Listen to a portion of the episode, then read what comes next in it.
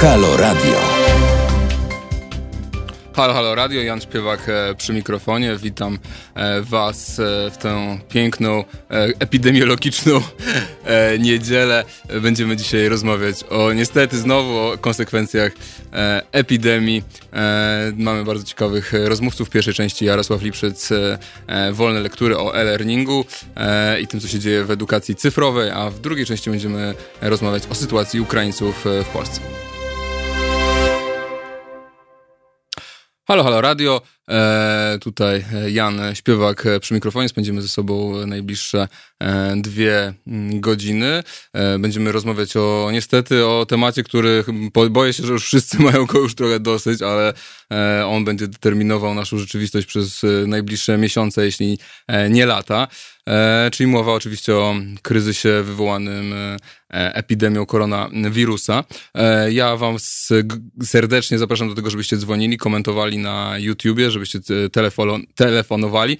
Przypominam nasz numer 22 39 059 20 Dwa, e, dzwońcie i dzielcie się z swoimi doświadczeniami. No ja muszę powiedzieć, że moje doświadczenia e, początkowo e, obserwowałem, nie do końca wiedziałem, co się dzieje, jeśli chodzi o epidemię, ale w końcu epidemia również mnie dosięgła, mianowicie pismo, w którym pracuję, dużą część czasu poświęcam, pracowałem, czyli Tygodnik Wprost, zawiesił działalność wydawniczą, nie będzie już w prasie i to jest, myślę, że takich historii, gdzie ktoś stracił pracę właśnie z powodu E, tego, co się dzieje w ekonomii, w gospodarce, e, jeśli chodzi o walkę z koronawirusem, będzie coraz więcej. No, pierwszy, e, na pierwszy, że tak powiem, rzut poszli ludzie zatrudnieni na umowach o dzieło, na umowach cywilnoprawnych, zleceniach, jednoosobowych działalnościach gospodarczych i te osoby dostaną bardzo, bardzo, myślę, po tyłku. E, niestety nasza gospodarka jest w dużej części oparta ciągle o e, właśnie tego typu formy zatrudnienia i mamy ich e, w Unii Europejskiej, jesteśmy drudzy po Hiszpanii, jeśli chodzi o tam czasowe formy zatrudnienia. Jedna czwarta prawie populacji jest zatrudniona na tego typu umowach, 2,5 miliona ludzi zatrudnionych na umowy śmieciowe lub prowadzi e, jednoosobowe działalności gospodarcze, którego, które nikogo e, nie zatrudniają, a więc to są naprawdę rzesze ludzi, którzy znajdą się za chwilę w bardzo, bardzo ciężkiej e, sytuacji. Tymczasem w Sejmie dyskusja dość no, że tak powiem, nie wiadomo do końca, co rząd uchwalił tak naprawdę. Ta tarcza antykryzysowa nie wydaje się specjalnie um, adekwatna do e, skali e, odpowiedzi. Plus jeszcze wciągną nas PiS w dyskusję o um, wyborach i tego, co się będzie działo 10 maja. Więc e, nie wiemy tak naprawdę, jesteśmy w, e, na początku naprawdę czegoś, e, co trudno, trudno opisać, trudno znaleźć odpowiedni język i nikt do końca nie wie, jaka będzie skala tego, tej, tej zapaści mm, gospodarczej. W Stanach Zjednoczonych już 3 i prawie 3,5 miliona osób zarejestrowało się jako bezrobotni. To jest największy takiego typu wzrost liczony z, no, z miesiąca na miesiąc w Stanach Zjednoczonych od przynajmniej 50-60 lat. Niektórzy mówią, że to jest porównywalne z wielką recesją z 2000, 1929 roku, że już to przebiło dawno e, sytuację z 2008 roku. No i e, ta sytuacja no, wymusza na nas wszystkich adaptację i też będzie wymuszać adaptację od e, nauczycieli, którzy no, od y, wielu, wielu miesięcy y, też narzekają na zarobki, były przecież protesty, strajki, a teraz zostali obarczeni dodatkowymi zadaniami, e, czyli tego, jak e, prowadzić zajęcia, nauczanie z domów, e, czyli nasza szkoła niejako musiała przeskoczyć z XIX wieku w XXI wiek. I właśnie o tej transformacji będziemy mm, rozmawiać, o tym, jak sobie radzą nauczyciele i jak e, cyfrowe narzędzia mogą pomóc w nauczaniu z Jarosławem E, Lipszycem ze z Fundacji Nowoczesna Polska. Czy jest z nami, jesteś z nami, Jarosławie? Raz, dwa, trzy, raz, dwa, trzy. Jeżeli mnie słychać, to jestem. Świetnie cię słychać. E, jakbyś był niemalże w drugim pokoju. Cześć, to jest właśnie potęga e, aplikacji internetowych i tego, e, tych nowych technologii. E, powiedz mi, jak, jak powiedz w ogóle, jak się czujesz, co, co, co, co, co się dzieje teraz, jeśli chodzi o, o twoim zdaniem w kilku słowach o sytuację i e, czy uważasz, że to jest jakiś krytyczny, krytyczny punkt, czy, czy, czy to nic nie zmieni? Pytam cię jako osobę, która no, zajmuje się wieloma rzeczami, ale też społecznika, osobę zaangażowaną w dyskusję o klimacie. Jakby jakbyś, jakbyś to skomentował w paru zdaniach, jestem ciekaw twojego zdania. No jesteśmy w punkcie, w którym tak naprawdę zmienia się wszystko. To znaczy ten kryzys, którego od dłuższego czasu oczekiwaliśmy. Wiedzieliśmy, że kryzys nadejdzie. Gospodarczy. Że nadejdzie kryzys. E, każdy. Wiedzieliśmy, że nadejdzie kryzys klimatyczny. Mhm. E, e, rozmawiamy o tym od, no w pewnym sensie od kilku dekad, a w pewnym sensie od kilku lat. Wiedzieliśmy, że, że, że, że, że zmiany klimatu wymuszą zmiany społeczne. Wiedzieliśmy, że, klimat, że, że kryzys gospodarczy się zbliża. Tak? O tym też od kilku lat rozmawiamy, że, że, że ta bezprecedensowa hossa na globalnych rynkach, która, która trwa z krótką przerwą w 2008 roku, e, e, że ona no nie, nie może trwać wiecznie, e, że rynki muszą zostać przekute. Mm. I tak naprawdę spodziewaliśmy się także swego rodzaju pandemii E, to pandemia również była nieunikniona. O tym nie rozmawialiśmy głośno, o tym nie, nie, roz, nie rozmawialiśmy w mediach, ale jeżeli, e, e, jeżeli poziom populacji eksploduje do, do, do, do, do 8 miliardów ludzi, którzy głównie żyją w miastach bardzo ciasno stłoczeni, mm. to to są po prostu idealne warunki dla, dla rozwoju wszystkich patogenów. I E, I to jest ten, i, i, i tak naprawdę my w szczególności na, na tak zwanej globalnej północy, tak? czyli mm. w, krajach, w krajach e, bogatych, w krajach stabilnych, e, a szczęśliwie tak się złożyło, że Polska do tych krajów się od kilkunastu lat zalicza. Żeśmy jakby no żyli w takim przekonaniu, że cywilizacja teraz ochroni nas już przed wszystkim. I, ta, ta, i ten, ten moment po prostu, mm. kiedy kiedy, kiedy świat powiedział sprawdzam, właśnie nadszedł. Świat powiedział sprawdzam i będziemy mieli teraz wszystkie kryzysy naraz.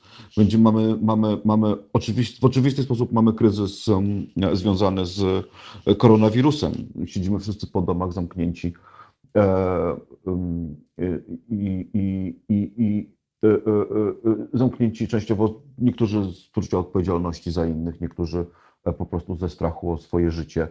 E, e, i tak naprawdę no, wdrożyliśmy na poziomie globalnym coś w rodzaju więzienia idealnego, tak, więzienia, w którym już strażnicy są niespecjalnie potrzebni, bo wszyscy się zamknęli w celach i tylko pilnują, czy, czy drzwi są, e, czy drzwi tak. są na pewno zamknięte. Model panoptikonu udoskonalony do, do perfekcji niemalże, tak? A ty uważasz, że te reakcje społeczeństw Zachodu są przesadzone na E, na tego wirusa, czy nie było wyjścia, trzeba było po prostu wszystko wstrzymać na, na, te, na te tygodnie? Nie, nie jestem epidemiologiem. Mhm. E, nie, nie będę się na ten temat wypowiadał. Jasne. Myślę, że myślę, że jak kurz i pył opadnie, e, no to wtedy policzymy naszych zmarłych, spojrzymy i zobaczymy, kto miał rację. Ja, ja nie czuję się tak mhm. mądry, żeby dzisiaj wyrokować, czy, czy, czy, czy Stany Zjednoczone, które, które, które, które, które, które w tym momencie e, no, wybrały taką ścieżkę, jakby przejdźmy przez to jak najszybciej, uświadomioną czy też nie. E, czy one na koniec, jak się policzy zmarłych, nie tylko z powodu koronawirusa, mm. ale także wszystkich innych zmarłych. E, bo pamiętajmy, że, bo pamiętajmy, że, że, że, że tutaj nie ma decyzji niewinnych, tak? Znaczy mm. decyzja decyzja, że zamykamy gospodarkę i że skazujemy, nie wiem, kilkanaście czy kilkadziesiąt procent populacji na bezrobocie, e, to, to, również, to również będzie niosło ze sobą koszty, także koszty w ludzkim życiu. Mm. Tak? Więc to jest. E, e, a, a, a co jest groźniejsze? No, dzisiaj nie wiemy, dowiemy się, dowiemy się post factum. Ale ja, ja dokończę jeszcze, mm. jakby tą, jeszcze tą myśl o, o, o, tych kryzysach. Tak. Bo przecież kryzys koronawirusowy jest tylko jednym z kryzysów. Tak? W tym momencie już zaczął się kryzys gospodarczy. Ten kryzys gospodarczy będzie na pewno głęboki. I, i, i raczej nie ma nadziei na to, żeby był krótkotrwały. I będziemy mieli także kryzys klimatyczny, który, który, który, który trwa już od dawna. Z każdym rokiem będzie coraz głębszy. E, jego skutki są coraz bardziej dotkliwe, będą miały coraz bardziej większe znaczenie, także na przykład dla produkcji żywności. A im mniej żywności będziemy w stanie wyprodukować, no to tym więcej ludzi będzie gdzieś umierać z głodu. Jak nie tu, to, to gdzieś indziej. E, I Y, wiemy także, że, że temperatura w tym roku się podwyższy skokowo, bo produkujemy mniej aerozoli, mniej tych zanieczyszczeń, e, tych zanieczyszczeń e, e, pyłów, które, które odbijają światło słoneczne Więc w 2020 roku tego światła słonecznego dotrze do Ziemi więcej i podgrzeje nas dodatkowo, a, a dwutlenek węgla, który, który już na, nas otula taką jakby ciepłą kołderką, spowoduje, że to ciepło zostanie, zostanie zatrzymane. Więc ta, ta, ta susza, która na przykład w Polsce trwa już od kilku lat, w tym roku, ze względu też na, na tą potwornie słabą zimę i bardzo słabe opady, w tym roku ta susza będzie jeszcze gorsza niż w poprzednich latach, i, a w kolejnych latach będzie jeszcze gorsza niż w tym roku. Niczego innego nie możemy się spodziewać. Więc te wszystkie kryzysy uderzają w nas naraz. E, I to, więc pytanie, czy, czy, czy, czy jest powrót do tego, co było? Nie, nie ma powrotu. Natura, rzeczywistość społeczna, ekonomiczna mówią nam, że, że, że, że lądujemy w jakimś zupełnie nowym świecie i, i, i w tym świecie będziemy musieli sobie jakoś radzić. Tak, ja właśnie dzisiaj wybaczyłem e, mapę zagrożenia pożarowego w Polsce na 28 marca, czyli na wczoraj. E, I wygląda to bardzo źle, mianowicie cała mapa jest praktycznie na czerwono, czyli zagrożenie pożarowe jest w całym kraju duże, właściwie tylko w okolicach e, na zachodnie pomorskie, tak, e, tam jest to zagrożenie mniejsze. No dość to przerażająco wygląda. Powiedz dwa zdania, wiem, że też nie jesteśmy klimatologami, ale myślę, że to jest ciekawe, jak wszystko jest ze sobą powiązane, że ten, to zmniejszanie aktywności gospodarczej, które mamy dzisiaj, to z jednej strony właśnie tak jak powiedziałeś, że mamy mniej pyłów związanych z produkcją przemysłową, które zatrzymują, które odbijały wcześniej energię słoneczną, ale że wcale to nie może, wcale ta sytuacja może nie oznaczać tego, że nagle się zaczniemy ratować klimat, tylko wręcz przeciwne, tak? Że rzucimy się teraz na ratowanie gospodarek i ten klimat znowu zostanie zepchnięty gdzieś na, na trzeci, czwarty plan. Czy wydaje ci się, że taki scenariusz jest chyba najbardziej prawdopodobny? Mi się tak przynajmniej wydaje, jak tobie, jak, jak ty to widzisz? Gdzieś to optymizmu, jakiś optymistów widzisz, czy nie specjalnie w tym wszystkim? No chyba niespecjalnie dlatego, że jeżeli obserwujemy e, reakcje różnych rządów na różnego typu zagrożenia, no to widzimy, że te reakcje są zazwyczaj niewspółmierne do, e, niewspółmierne do skali zagrożeń i raczej e, jakby ma, człowiek nie jest w ogóle przygotowany, jakby psychika ludzka nie jest przygotowana do radzenia sobie z zagrożeniami, które jakby przekraczają, przekraczają swoją wielkością, czy też swoim oddaleniem czasowym pewien, pewien pewien, pewien okres. My jesteśmy, dobrze reagujemy na zagrożenia, które dzieją się tu i teraz, które dzieją się mhm. e, na naszych oczach. Bardzo źle reagujemy na zagrożenia, e, które, nie, które swoje skutki ujawnią dopiero po jakimś czasie. No jakby to, to, w jaki sposób potrafiliśmy z dnia na dzień zatrzymać gospodarki z powodu koronawirusa, a nie byliśmy w, stanie nie absolutnie niczego zrobić, żadnej mhm. akcji, żeby, żeby nie tylko ograniczyć emisję dwutlenku węgla, bo bo ograniczenie emisji dwutlenku węgla nie jest rozwiązaniem, tylko musimy zlikwidować tą, tę emisję do zera i zacząć wychwytywać dwutlenek węgla z atmosfery, jeżeli w ogóle chcemy się uratować. Y, w ogóle tego nie potrafiliśmy zrobić, chociaż, chociaż, chociaż od co najmniej dekady y, to, ten problem jest podnoszony na różnych y, poziomach, na różnych poziomach w debacie, w debacie publicznej i w, i w działaniach politycznych. Mm. I więc jestem raczej chyba tutaj umiarkowanym pesymistą, to znaczy, to znaczy, no nie wydaje mi się, żebyśmy, że jakby teraz zajęci rozpadającymi się gospodarkami, e, e, rozpadającymi się więziami społecznymi, dlatego że przecież e, ten wirus już teraz ma E, absolutnie druzgoczące skutki, jeżeli chodzi o więzi społeczne. Mm. My, jesteśmy, my jesteśmy, jesteśmy, jesteśmy zwierzętami, które e, e, muszą mieć ze sobą kontakt, muszą tak. się dotykać, muszą się przytulać, żeby podtrzymywać te więzi społeczne. Ta, ten, ten, ten, to, to, co się nazywa tym społecznym dystansowaniem, social mm. distancing, to, że my, my już tak naprawdę w tych atomowych rodzinach się już wyłącznie tak. zbieramy. Już wcześniej się social distancingowaliśmy dość mocno, nie? Ten, ten rozpad więzi społecznych, ten rozpad więzi społecznych, ten rozpad więzi społecznych będzie postępował w sposób nieunikniony, e, nieunikniony, nieunikniony dalej. No jak w tych warunkach budować jakąś, jakąś solidarność, jakąś adekwatną odpowiedź na, e, na zagrożenia o skali globalnej, ja nie, nie jestem tu optymistą, nie. No tak, ale zauważyłeś też dobrze, że, e, że jeśli trzeba by było chronić e, społeczeństwa Zachodu, no to nagle jednak udało się zamknąć te gospodarki, przedstawić je zupełnie na inne warunki, warunki wojenne. E, i też ogromne rezerwy finansowe, tak, w Stanach Zjednoczonych mówimy o dwóch trylionach dolarów walki z skutkami gospodarczymi kryzysu epidemiologicznego, a tego typu środków w żaden sposób nie widać, jeśli chodzi o, o tą walkę z globalnym ociepleniem, ale czy tego się nie da e, połączyć? Znaczy, ja patrzę na historię, prawda, i podobny kryzys no, w 29 roku, no jakby odpowiedź na ten kryzys, e, no mieliśmy, można powiedzieć, dwa rodzaje, tak? Taką odpowiedź właśnie mm, e, totalitarną, faszystowską, albo właśnie demokracji socjaldemokratyczną, jak w przypadku Roosevelta, Nowy Ład, prawda? I teraz też się mówi o tym, żeby był ten nowy Zielony Ład, żeby połączyć przeformowanie naszych gospodarek, e, żeby zadbać o wykluczonych, żeby, zadbać, żeby e, sprawić, żeby, no jakby, żebyśmy byli bardziej, że tak powiem, spójnym, mniej nierównym społeczeństwem, a przy okazji inwestować pieniądze w te e, nowe technologie, w czyste technologie. I jest taki, no, dużo ludzi o tym chce tego, tak, jakby chodzi za tym, ale tego, te głosy zupełnie teraz są w ogóle, w ogóle nieobecne, tak, nie, nie, nie ma w ogóle planu Marszala czy nowego, nikt nie mówi o nowym ładzie, zielonym ładzie, a wydaje mi się, że to jest idealny moment, nie? Znaczy to nie jest idealny kontekst do tego, żeby spróbować się, się ogarnąć i gospodarczo, i środowiskowo, szczególnie, że te rzeczy są tak związane ze sobą? No, być może.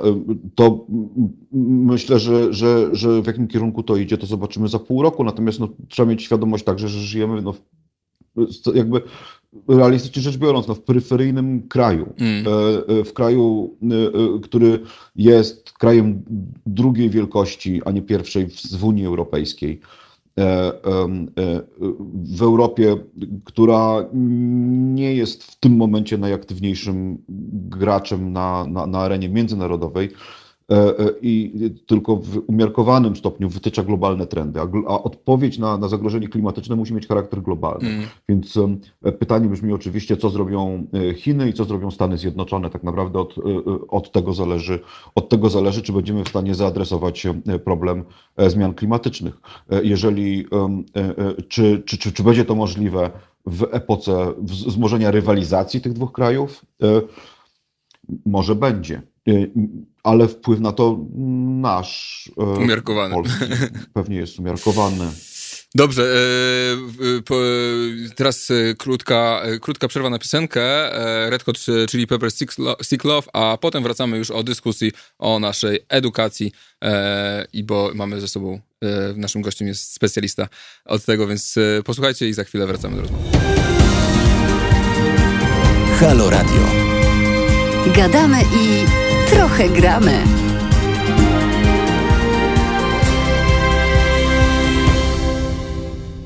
Halo, halo, radio, Jan Śpiewak e, przy mikrofonie. Rozmawiamy dzisiaj o e-learningu, o tym rewolucji, która nastąpiła e, mimo woli e, w polskich szkołach z Jarosławem Liprzycem z Wolnych Lektur. Jest, słyszymy się? Tak jest. Ja się słyszę. Super. Powiedz mi, e, jak sytuacja wygląda na odcinku edukacyjnym? Ja dzieci co prawda nie posiadam. E, I patrząc na to, co się dzieje z naszym światem, chyba e, prędko tak decyzji nie zmienię. E, ale e, powiedz mi, e, co właściwie się wydarzyło? Znaczy, jaka jest dzisiaj sytuacja polskiego ucznia i polskiej, polskiego nauczyciela w tej kryzysowej sytuacji? No bo rozumiem, że z jednej strony szkoły są zawieszone, tak, ale, ale lekcje trwają lekcje trwają, lekcje trwają e, e, online. E, I polska szkoła poradziła sobie zaskakująco, szokująco dobrze. Znaczy, szokująco szybko mm. nastąpiła ta reakcja i ta adaptacja. Co mm, biorąc pod uwagę, że nauczyciele nie mieli tutaj żadnego wsparcia, nie mieli także przygotowanych na to procedur, nie mieli przygotowanych do tego narzędzi, to wszystko jest, mm, e, to wszystko, to wszystko jest działaniem w dużej mierze opartym o intuicję, o to, o to jakie narzędzie, jaka infrastruktura jest dostępna. E, I to moim zdaniem to pokazuje po pierwsze, jak ogromnym kapitałem społecznym są nauczyciele w Polsce i też jak doskonale tak naprawdę oni są przygotowani do wykonywania zawodu myśmy w, na wolnych lekturach, taka normalna oglądalność naszej witryny wolne lektury to jest bezpłatna, darmowa biblioteka internetowa, która utrzymuje się mm, z darowizn od zwykłych ludzi, od użytkowników oraz z dotacji które mamy ministra kultury częściowo. Mhm. I normalny poziom oglądalności który przez ostatnie lata powoli każdego roku rósł.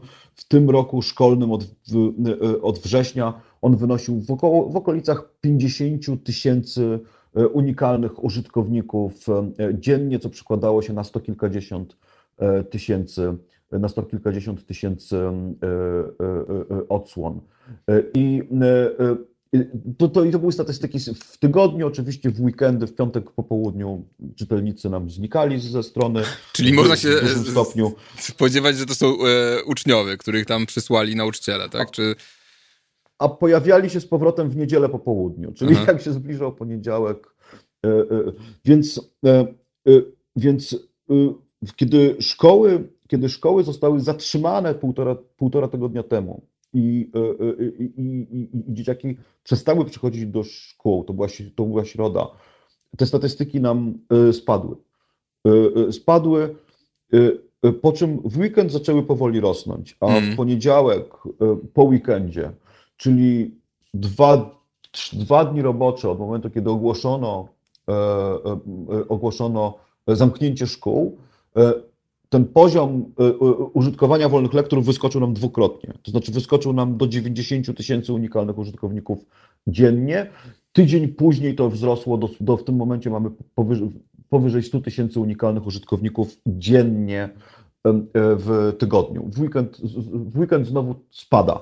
Jeżeli w weekend spada, to też oznacza, że to są użytkownicy, którzy, którzy po prostu przychodzą się uczyć. To, mm. są, y, to, są, to są uczniowie, którym nauczyciele po prostu kazali czytać. To, tak, to, jakby, to pokazuje, że ta komunikacja, ta komunikacja, ta edukacja internetowa, ona, ona, ona działa w zaskakująco dobry sposób. Mm.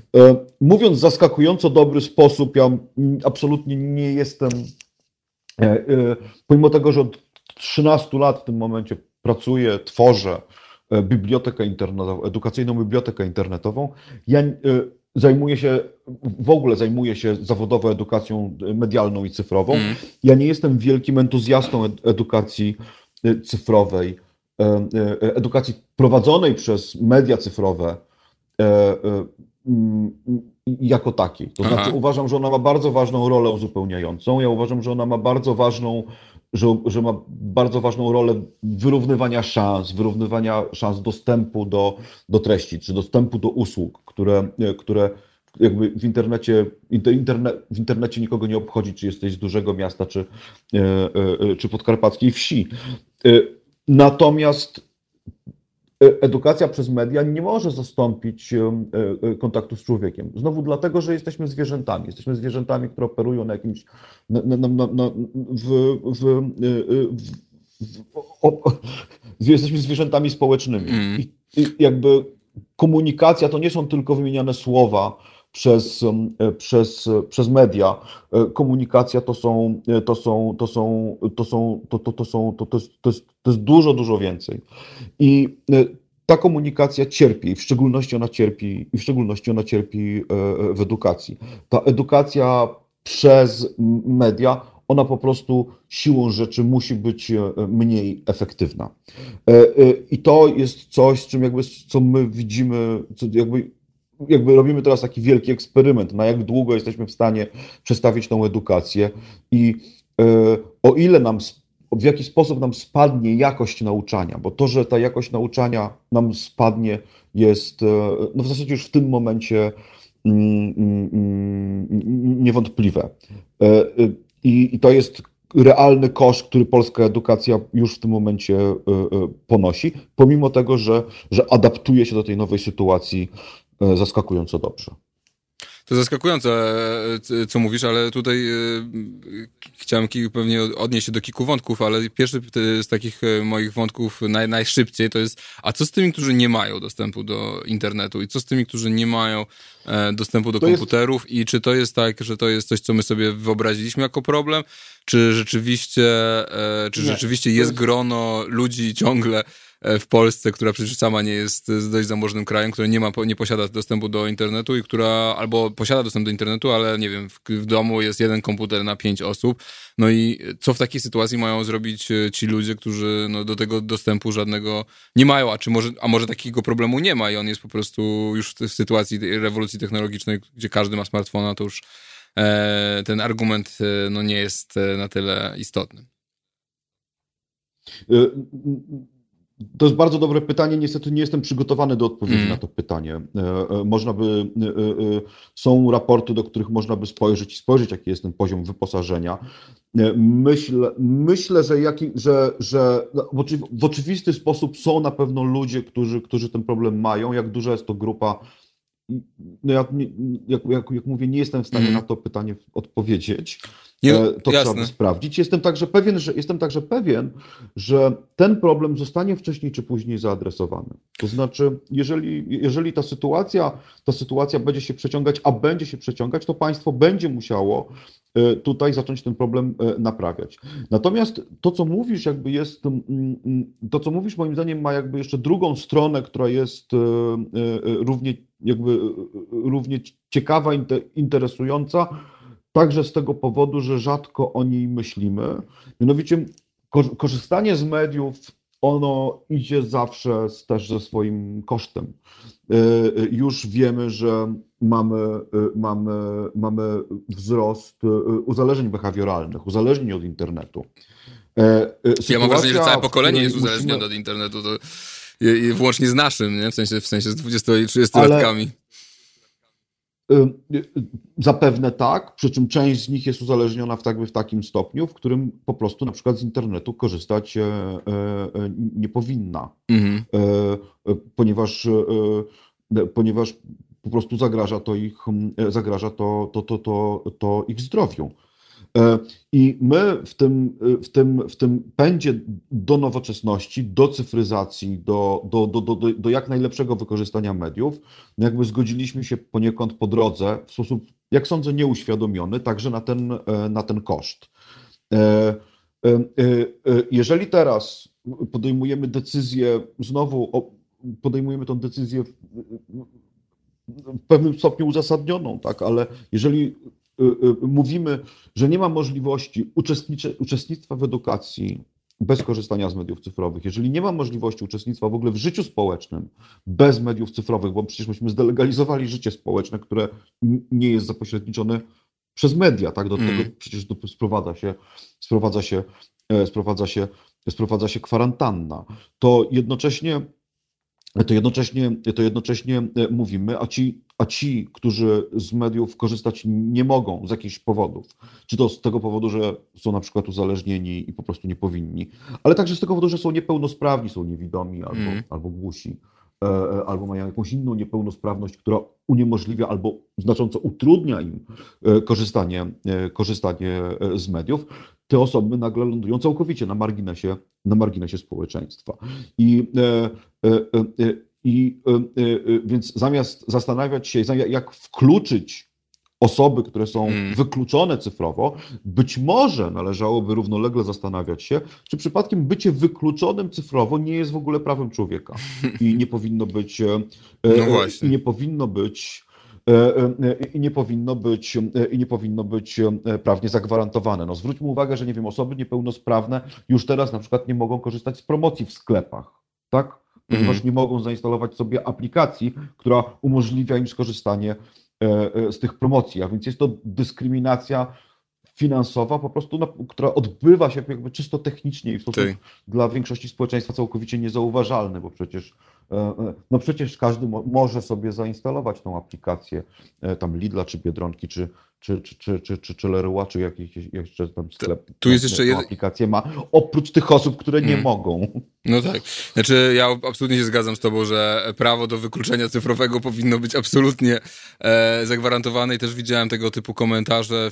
E, chyba Szczepan Twardo coś takiego napisał, e, że, no, że teraz panuje taki, że, że właśnie dzieci są zestresowane, że nie bardzo wiedzą, no, u, u, rodzice jak pomóc tym dzieciom. No, oczywiście też sytuacja, w której rodzice zostali e, prawda, zamknięci z dwójką, na przykład z dwójką czy, czy trójką dzieci, e, no też jest dla nich po prostu ciężką e, bardzo sytuacją. E, i, I widziałem taki wpis Szczepana Twardocha, że on po prostu mówi swojemu dziecku e, walić te, te, te nauczanie, znaczy to nie ma sensu i tak wszystko. E, korzystaj z tego, że jest ciepło, baw się na podwórku, a czy, czy rób swoje jakieś tam rzeczy klocki, a nie E, nie, nie, nie uczestnicz w tych zajęciach. Tu jeszcze chciałbym e, cię zapytać o jedną rzecz, którą też podnoszą nasi słuchacze, e, czyli że kto zapłaci nauczycielom za, e, za tego typu e, przygotowania, kto zapłaci im za, Anna pyta, za prąd, kto zapłaci za laptopy, kto zapłaci za internet. Ewa pisz, Ewka Marchewka pisze, że nauka przez internet zabiera nauczycielowi znacznie więcej czasu niż normalnie, bo brak narzędzi do pracy i umiejętności. To rozumiem. Mówiłeś o tym, że nauczyciele sobie bardzo dobrze poradzili, ale jakim kosztem to się odbywa i czy ci nauczyciele mają wsparcie tutaj ze strony samorządów czy rządów i w ogóle jakbyś mógł e, i, i czy ta kwestia tego cyfrowego nauczenia, które, które no, którym ty się też zajmujesz, no, czy, czy coś tutaj się, czy to znowu jest tak, że po prostu e, Polska, polski system został rzucony w jakiejś bardzo trudnej sytuacji, no i e, tak jak, prawda, mówi się o żartach o polskich pilotach, którzy polecą nawet na, prawda, na drzwiach od stodoły, jeśli będzie trzeba, czy to jest znowu tego typu działanie nauczycieli, którzy po prostu własnym etosem, własnymi zasobami, własnym czasem wolnym ratują system edukacji, który no, w żaden sposób tutaj im nie pomaga w tej, w tej transformacji? No, re, re, realistycznie patrząc na sprawę, trochę mamy taką sytuację. To znaczy, to jest tak, że nauczyciele w tym momencie stają na wysokości e, zadania, pomimo tego, że e, e, system, systemowo od, tak naprawdę od początku transformacji cyfrowej, od momentu, kiedy żeśmy, kiedy żeśmy zaczęli wykorzystywać E, media cyfrowe, także w procesie dydaktycznym, system im niespecjalnie e, pomagał. To znaczy, my e, z powodów, które dla mnie są, mm, no zależy z pewnego punktu widzenia kompletnie niezrozumiałe, a z pewnego punktu widzenia zrozumiałe doskonale, E, my w ogóle odrzuciliśmy, e, odrzuciliśmy w edukacji e, zasadę pomocniczości państwa. To znaczy, jeżeli spojrzymy hmm. na to, w jaki sposób, nie wiem, na przykład finansowany jest cały sektor kultury, to widzimy, że, że bardzo konsekwentnie od czasów ministra Dąbrowskiego, po kolei przez ministra Ujazdowskiego, który ten system pomocy państwa dla inicjatyw, które się dzieją. Tak? To jest system otwarty, system, w którym, w którym minister mówi, mówi przy, przyjdźcie do mnie, opowiedzcie mi, jakie projekty chcecie zrealizować, a my damy na nie pieniądze. Mhm. I, y, Czyli taki nieustający no festiwal. Te, te, te, w pewnym sensie, ale to jest, ale, ale w pewnym sensie, ale trudno w, w, inny sposób wyobrazić sobie, jak miałaby ta zasada pomocniczości państwa być realizowana. To znaczy, zwróćmy uwagę, że, że, że bardzo konsekwentnie, właśnie od czasów ministra Dąbrowskiego, który ten system e, ustawił poprzez ujazd ministra Ujazdowskiego, który go, który doprowadził do jego dojrzałej formy, przez ministra Zdrojewskiego, który trochę usiłował go zdemontować, ale był tak silny opór całego sektora kulturowego, że, że tego nie zrobił, przez minister Omilanowską, mhm która, która, która, która, która, e, e, która doskonale ten system rozumiała i, i no, na krótką chwilę w ogóle rozkwitł, e, przez ministra Glińskiego, który też bardzo dba o to, o tą, o tą, o tą spuściznę i bardzo pilnuje, żeby ten system dalej działał w sposób, w sposób w sposób skuteczny, choć oczywiście bardzo wiele osób no jakby E, e, pewnie nie zgadza się z różnymi decyzjami merytorycznymi, które e, on podejmuje, ponieważ to jest polityka, więc te decyzje też mają charakter polityczny. Natomiast system cały czas działa tak samo. I mm. tego systemu, i to, i, i to jest system otwarty, który, który, który, który pozwala każdemu przyjść z pomysłem, i jeśli ten pomysł jest wystarczająco dobry, to zostanie przez państwo sfinansowane. Otóż takiego systemu w edukacji po prostu nie mamy. Mm. Nie mamy, nigdy nie mieliśmy. Nie ma możliwości, żeby jakąkolwiek innowację edukacyjną, żeby jakikolwiek projekt o charakterze ponadregionalnym, bo przecież bo działania są finansowane przez samorządy, a więc siłą rzeczy y, y, y, są finansowane tylko działania lokalne. Tak? Nie ma, nie istnieje, nie istnieje tego rodzaju otwarte wsparcie w sektorze edukacji. Efekt jest taki, że i szczególnie dramatyczny to jest właśnie, jeżeli chodzi o zasoby i narzędzia cyfrowe. Mm. Jeżeli chodzi o zasoby i narzędzia cyfrowe, mamy wyłącznie te zasoby, e, które zostały wymyślone przez urzędników za biurkiem i sfinansowane w trybie zamówienia publicznego, i mamy te usługi cyfrowe, które zostały postawione przez państwo, oraz mamy sektor komercyjny. Mhm. Czyli mamy produkty i usługi, które są dostarczane przez firmy komercyjne e, e, w celu zysku. I, e, i efekt jest taki, że na przykład komercyjna firma Librus, która udostępnia dzienniczek ucznia, który stał się obecnie infrastrukturą krytyczną całego systemu edukacji, kiedy, kiedy na jeden dzień ten dzienniczek ucznia, który przecież pełni po prostu funkcje komunikacyjne między nauczycielem a uczniami, tak to jest narzędzie komunikacyjne, mm. a, nie, a nie żaden dzienniczek ucznia. Tak, jak serwery im padły z powodu no po prostu gigantyczne, gigantycznych potrzeb, które z dnia na dzień zostały stworzone poprzez decyzję o zamknięciu szkół, no to po prostu szkoły przestały pracować. Przestały pracować, dlatego że narzędzie komunikacyjne, na którym polegały, przestało, przestało działać, a więc proces dydaktyczny siłą rzeczy przestał się toczyć. I to jest skutek decyzji, które, które były podejmowane w zasadzie od początku E, od początku, e, e, kiedy zaczęliśmy cyfryzować szkoły, czyli tak naprawdę od początków rządów Platformy, gdzie Platforma, Platforma, Platforma generalnie rzecz biorąc miała taki pomysł, że wszystko powinien zapewnić rynek, a państwo ma zapewnić tylko, ma zapewnić tylko warunki, żeby ten rynek mógł zaspokajać te potrzeby edukacyjne. PiS to, co zmienił, jakby, ponieważ PiS myśli bardziej propaństwowo, więc E, więc e, e, PiS w pewnym momencie stwierdził, że być może jednak usługi publiczne są potrzebne, ale są to właśnie usługi publiczne, są to właśnie usługi publiczne tworzone, tak. tworzone, tworzone przez państwo. Ta zasada pomocniczości państwa nie funkcjonuje. I to jest, i to jest i to, że dzisiaj w związku z tym nie mamy tych usług, nie mamy tych zasobów, to jest efekt właśnie przyjęcia, przyjęcia, przyjęcia tej logiki. Jeżeli spojrzymy na, na bogactwo zasobów dostępnych w sieci, e, zasobów, które są wykorzystywane edukacyjnie, to ogromna część z nich została przygotowana w, z funduszy ministra kultury, mm. a mhm. nie z funduszy ministra, ministra edukacji. edukacji. Wszystkie, cyfrowe, wszystkie cyfrowe biblioteki, wszystkie cyfrowe muzea, e, e, to wszystko tak, istnieje dzięki, tak. dzięki ministerstwu Oczywiście, wy... arki, arki... Zrobimy jeszcze jedną przerwę e, jeszcze, e, i wrócimy, Proszę uprzejmie. wrócimy e, teraz of Liceum, ale jeszcze przeczytam komentarz e, nauczycielki. E, Asia komentuje, jestem nauczycielką, prowadzę zdalne lekcje, dzieci są zachwycone, szkoła XXI wieku, niektórzy uczniowie mówią, że nie tęsknią za hałasem w szkole, wolą uczyć się zdalnie, zaciszu własnego pokoju, jest wiele plusów e, nauczania zdalnego. E, zachęcamy innych nauczycieli do tego, żeby e, się wypowiadali i dzielili się swoimi doświadczeniami, a teraz e, polska piosenka warszawskiego zespołu T-Lofi.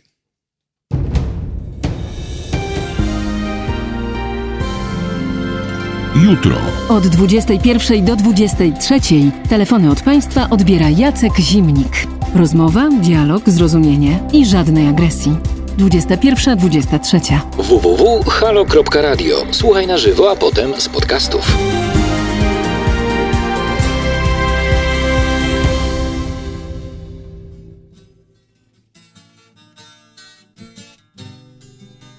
Dzień dobry maleńka, jak ci na imię? Zgubiłaś się w tym tłumie. Wyciągam do ciebie moją dłoń Odpowiedź na wszystko się znajdzie Labirynt wśród tylu korytarzy Oszukałby Tezeusza. Lecz my możemy to zrobić gdzie indziej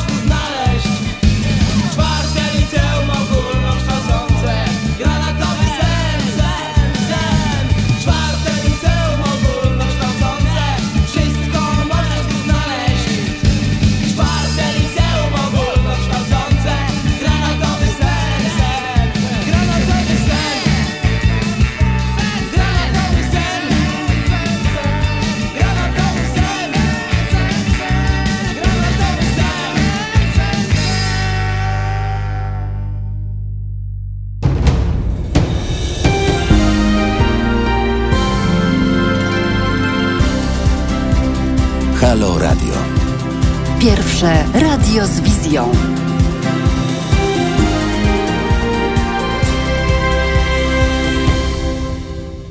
Halo, halo, e, radio. Jan Śpiewak przy mikrofonie. E, rozmawiamy o e-learningu, o nowych e, warunkach, w których przyszło kształcić nasze wspólne polskie dzieci. Rozmawiamy o tym z Jarosławem Lipszycem z Fundacji Nowoczesna Polska. Czy słyszymy się? Dzień dobry, tak, oczywiście. Cześć, cześć.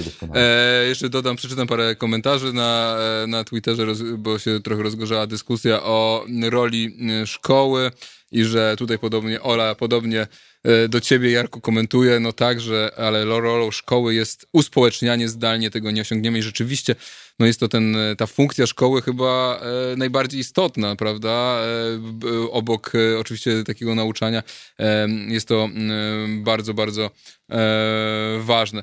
Asia broni jednak, że nauczycielka Asia broni, broni jednak tego zdolnego nauczania, że jest to wyjątkowa sytuacja, ale świetne wyjście na czas wyjścia z kryzysu. Dzieci w większości są bardzo ogarnięte, jeśli chodzi o nowe technologie, ale oczywiście każdy wychowawca przeszkoli uczniów w jakiś sposób obsługiwać platformę.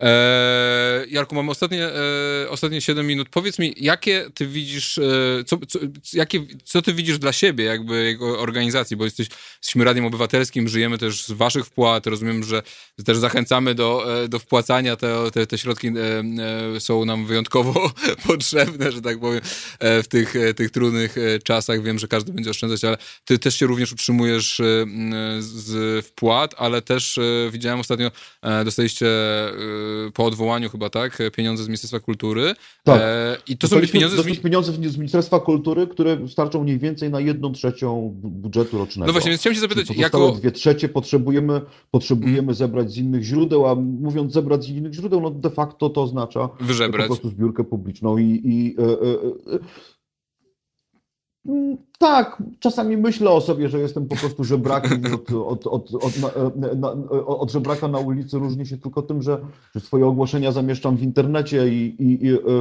e, e, ale z drugiej strony myślę sobie, że, że, że, że w zamian e, świadczę no jednak wartościową usługę publiczną o wysokiej jakości. Bo wyście założyli fundację z tym... tysięcy... Mhm. 100 tysięcy 100 tysięcy dzieciaków e, dziennie czyta książki e, dzięki wolnym lekturom, e, więc... No właściwie więc, macie status więc, takiej online biblioteki, prawda? No jesteście de facto usługą publiczną, prawda? Znaczy... Jesteśmy, jesteśmy usługą publiczną i, I tak też o sobie myślimy. To jest też powód, dla którego my nie chcemy wprowadzać reklam. Mm. Uważamy, że jeżeli mamy bibliotekę skierowaną do dzieci, to tych reklam nie powinniśmy E, e, nie powinniśmy wprowadzać, bo, e, bo, bo jak to mawia jeden mój przyjaciel, niezbyt elegancko ale, i dosadnie, ale, ale to jest chyba prawdziwy reklama sraci do głowy. Więc no, my nie chcemy, my, my, chcemy, my chcemy te głowy układać, im pomagać, a nie, a nie robić im krzywdę. I to jest między innymi, to jest powód, dla którego ta, ta edukacja solidarnościowa, ta edukacja cyfrowa, E, edukacja realizowana zgodnie z zasadą publiczności państwa jest tak, jest tak mm. konieczna do wdrożenia. Znaczy, to jest naprawdę, znaczy, my, znaczy dopiero ten, ten koronawirus pokazuje, jak bardzo to jest potrzebne. Jeżeli my stoimy przed wyborem, czy chcemy wykorzystywać w procesie edukacyjnym zasoby, które jednocześnie powiązane są z reklamą skierowaną do dzieci, bo, bo, bo z tego utrzymuje się internet. E, czy, czy raczej, czy, czy, czy, czy, czy, czy nie chcemy tego robić, a wtedy się okazuje, że ten wybór mamy niezmiernie, niezmiernie ograniczony. I, i moim jakby to, to, to pokazuje moim zdaniem też jakby, że naprawdę żeśmy przez ostatnią dekadę całkowicie zaniedbali edukacyjne usługi i zasoby cyfrowe uznanie, że tylko rynek i tylko, i tylko to, co państwo sam, samymi siłami zbuduje, no po prostu w dosyć ewidentny sposób e, Rzeczywistość falsyfikuje to. A powiedz mi, jak widzisz przyszłość e, swojej fundacji e, i, i, tego, co robicie? Znaczy, jest na to ogromny popyt, czy państwo, czy ty widzisz jakby ze strony samorządów, czy państwa jakąś chęć współpracy dalszej nad rozwinianiem tych e, technologii, czy, e, czy raczej będziecie traktowani po prostu jako taka koło ratunkowe, które akurat no, teraz się przydało, więc no, jest potrzebne, ale potem o was zapomniał. Jak widzisz w ogóle rozwój całego tej... No i rozumiem, że oprócz tego będzie też rozwijał się ogromny biznes e-learningu, tak, no, obok, obok tego i, i, i jak, jak widzisz przyszłość tej, tej, tej branży i w ogóle tego, tego, obszaru, tego obszaru nauczania? To znaczy, to są dwa pytania, mhm. więc na, na pierwsze odpowiem tak. No to jest tak naprawdę pytanie do ministra edukacji. E, e, Ministerstwo Edukacji e, ma teraz od niedawna nowego gospodarza. Wcześniej, powiedzmy to sobie szczerze, przez co najmniej kilka ostatnich sezonów politycznych Ministerstwo Edukacji nie miało szczęścia do, do, do ministrów. E, e, nie było zarządzane w sposób jakoś szczególnie e, światły. Mam nadzieję, że to się, mam nadzieję, że to się, że, że to się zmieni, ale to wymaga woli politycznej i, i, i, i, i wizji i czy starczy tego ministrowi i jego platformie politycznej no jeśli historia ma być nauczycielką życia, no to, no to, no to, no to, no to, no to, no to, no to, no to należy być umiarkowanym pesymistą. E, czy ja bym chciał, żeby tak się zdarzyło? Tak, marzę o tym. Znaczy, strasznie chciałbym, żeby Ministerstwo Edukacji, Ministerstwo Cyfryzacji wreszcie jakby e, powiedziało po prostu tak, mamy, mamy, e, mamy taki pomysł, żeby, żeby jednak edukację robić w sposób solidarnościowy, zgodnie z zasadą pomocniczości i zaczęło organizować otwarte konkursy grantowe, tak jak się to normalnie na całym świecie, e, e, świecie robi, umożliwiając organizacjom społecznym, e, umożliwiając oddolnym inicjatywom zaspokajanie kluczowych potrzeb edukacyjnych w miarę tego, jak one się pojawiają, bo no, zaskoczenie, zaskoczenie, nie wszystko da się wymyślić z zaurzędniczego biurka. E, e, I jakościowe usługi publiczne naprawdę nie muszą być państwowe, one mogą być, e, mogą być społeczne. To jest pierwsza część pytania. Druga część pytania, jak widzę przyszłość e-learningu, tak. no ja mam nadzieję, powiem tak, mam na, przyszłość widzę świetlaną, mam nadzieję, że będzie go najmniej jak się da. Mhm. To znaczy, to znaczy nie da się kształtować wszystkich kompetencji poprzez nauczanie zdalne, poprzez nauczanie przez media. Jest mnóstwo kompetencji, których w ten sposób nie będziemy mogli w uczniach kształtować.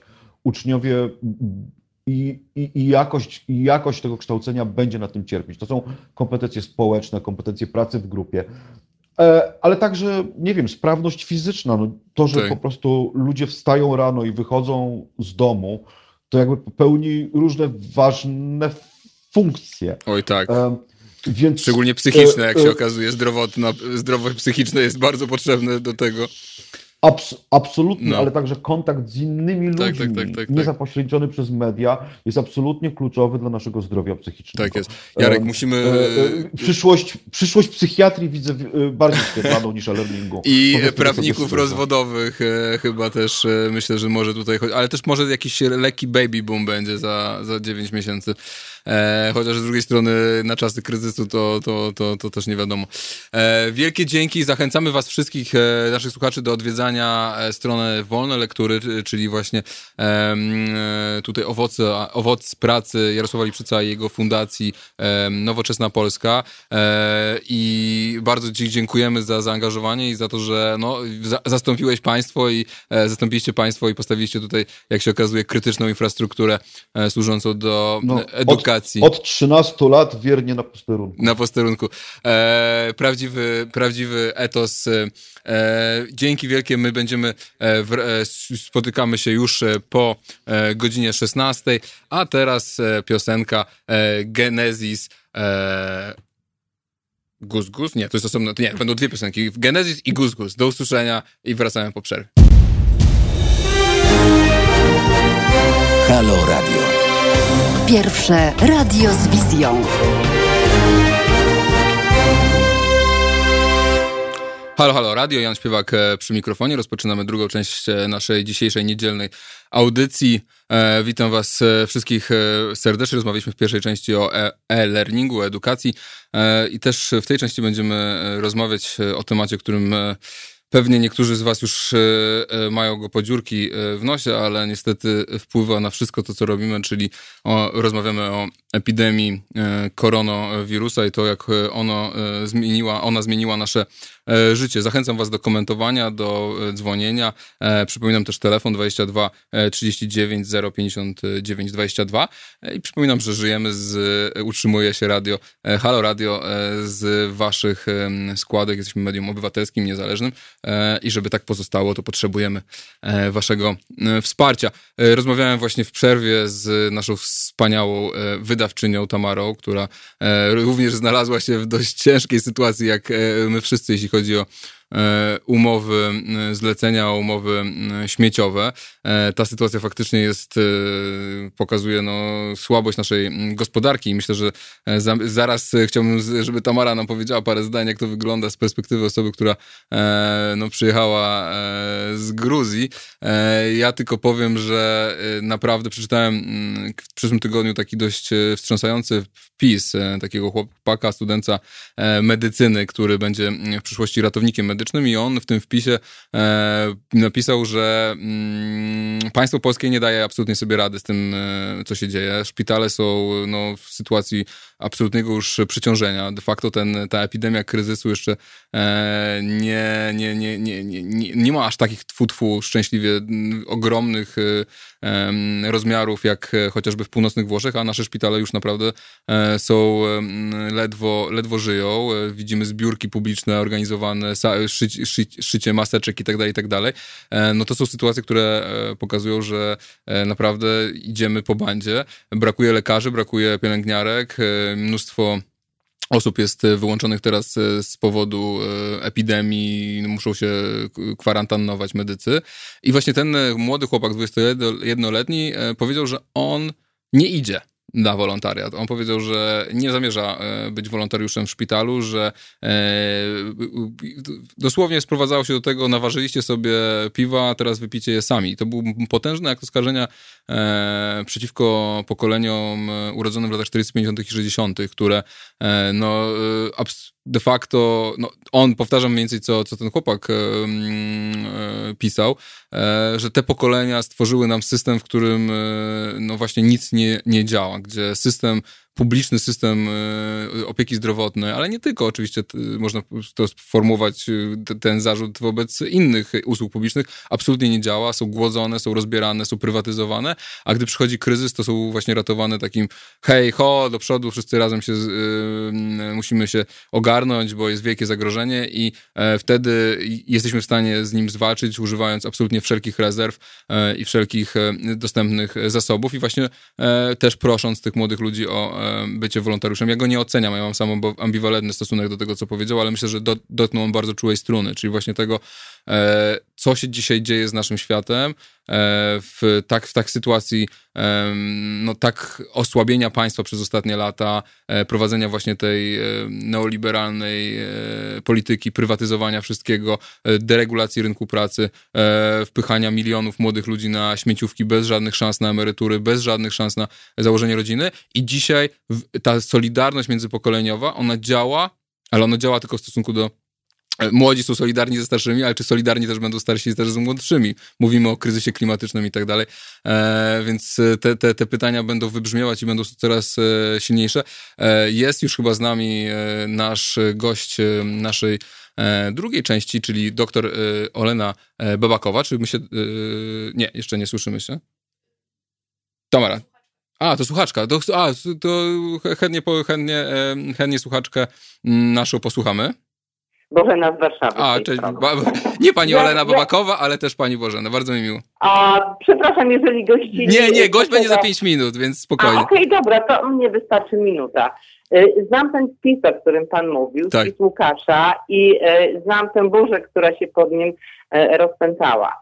E, I, I moje zdanie, cieszę mhm. się, że, że w moim radiu mam szansę się wypowiedzieć, zwłaszcza z tamtej strony barykady, bo to ja e, budowałam tę Polskę dla Łukasza. Mhm. E, ja swoimi rękami, że tak powiem, stałam na, na tamtych barykadach i budowaliśmy potem tę Polskę. Wyszło nam jak wyszło, ale każde pokolenie, chodzi mi o to, że każde pokolenie ma coś do zrobienia, mhm. ma coś do zbudowania. Myśmy mieli do, myśmy mieli do, do zrobienia to e, moje pokolenie, które on tam e, wytyka palcem. Myśmy mieli do zrobienia właśnie to, co zrobiliśmy. Mieliśmy wyrwać Polskę e, spod okupacji komunistycznej, a potem próbować mm. budować. Nie udało nam się tak, jakbyśmy to chcieli. To prawda, nie udało nam się tak, jakbyśmy chcieli to zrobić. Mm. Tylko, że wtedy nie, nie było wtedy mądrych, to wtedy nikt nie wiedział, E, jak robić, żeby było tak. dobrze. W tej chwili oczywiście można wytykać błędy, wieszać psy na e, Balcerowiczu, ale wtedy chętnych nie było, żeby brać się za e, gospodarkę. Komuś, komuniści z radością tę gospodarkę oddali, bo gospodarka była, że tak powiem, pod dnem i dwoma metrami mułu i proszę bardzo, wy mm. sobie, wy sobie radźcie i zrobili, zbudowaliśmy to, cośmy zbudowali ja y, wspieram Łukasza w tym, mm. że on nie chodzi. Ja nie szyję maseczek. Chociaż potrafię, mam maszynę, mogłabym. Tak.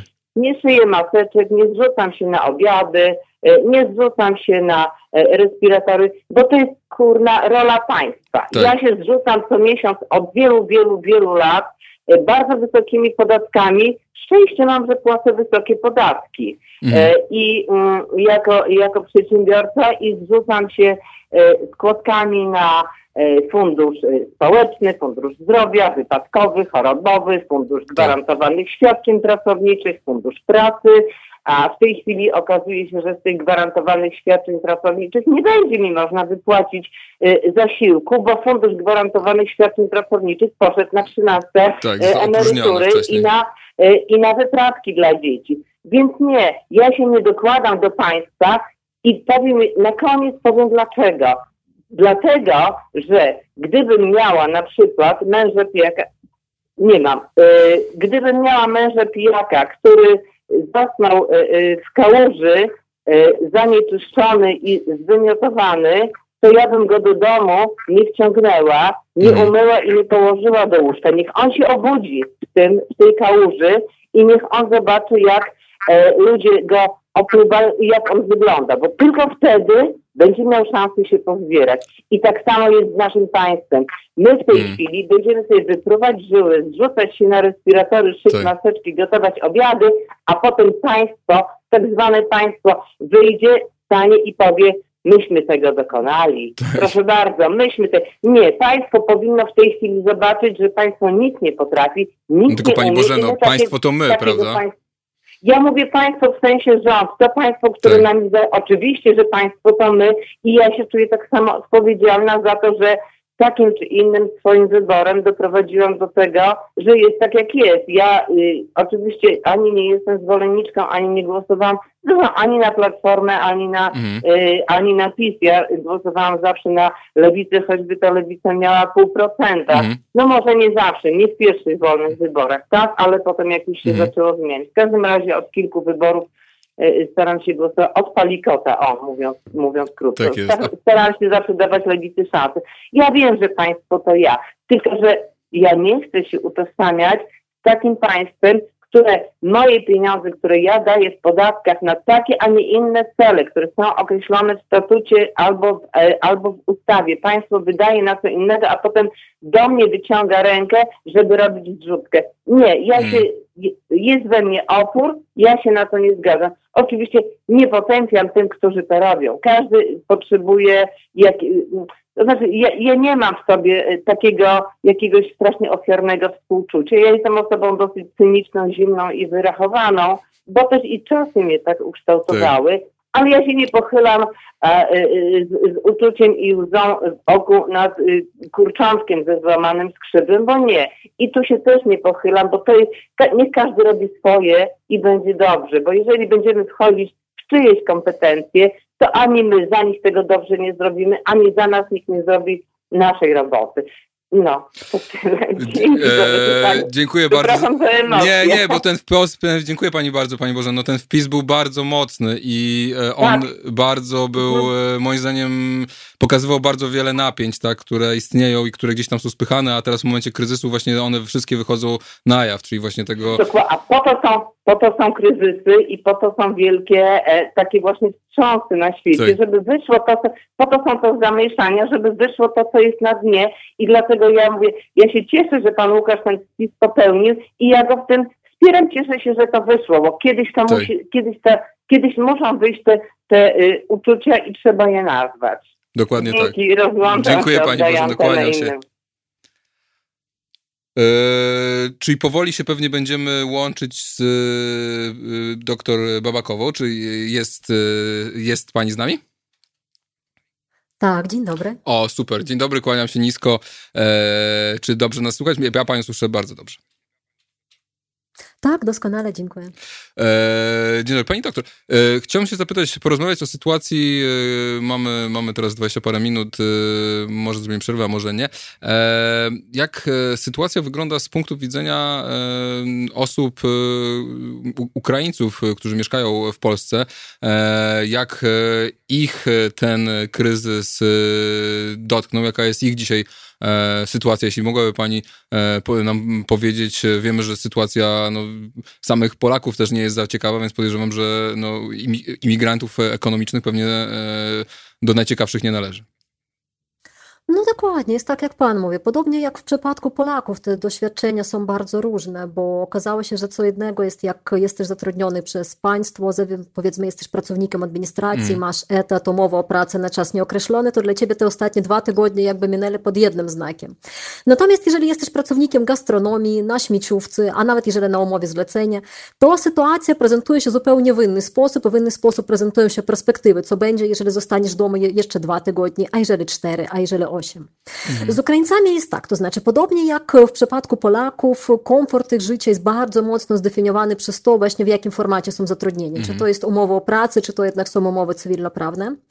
Ale są rzeczy, no, których polskie obywatele nie doświadczają. I w pierwszej kolejności to jest właśnie legalizacja pobytu. Mhm czyli udowodnienia swojego prawa do pobytu na terenie Polski, bo obywatele polscy w naturalny sposób nie muszą tego udowodniać. Cudzoziemcy przy tym jakby jak zalegalizują swój pobyt na stale, czyli dostaną właśnie stały pobyt czy status rezydenta długoterminowego, muszą ten pobyt czasu czasu potwierdzać. W tej chwili jest tak, że cudzoziemiec, a w większości cudzoziemcy na terenie Polski to dzisiaj ciągle są obywatele Ukrainy, chociaż w ostatnich latach ta palitra się rozmaiciła dzięki obywatelom Białorusi, Mołdawii, Indiów też, Nepalu, mm. Pakistanu. Ale w przypadku Ukraińców pobyt na terenie Polski jest możliwy, jeżeli ta osoba przyjechała w ramach ruchu bezwizowego, ma wizę lub zrobiła sobie w Polsce zezwolenie na zamieszkanie, no bardziej znane jako karta pobytu. Mm. I tu mamy szereg problemów bo ruch bezwizowy masz tylko 90 dni, te 90 mm. dni w jakimś momencie naturalnie się kończą. Wizy też jest wystawiany, no generalnie najczęściej pracownicze wizy na rok, ale też mm. mają tak zwany korytarz, czyli te 180 dni w ciągu roku, ile możesz być na terenie Polski. No i karta pobytu w zależności od decyzji urzędnika musisz ją odnawiać albo co 3 miesiące, albo co 3 lata, no różnie, no generalnie raz do roku. Mm.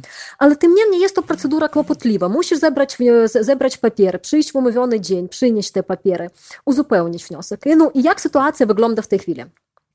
Żaden polski konsulat na Ukrainie nie działa. Mhm. Żaden centrum wizowy nie działa. Od 16 marca nie działają Wydziały Spraw Cudzoziemców, czyli cudzoziemcy faktycznie są pozbawieni tak. możliwości wprost kontaktować się z administracją.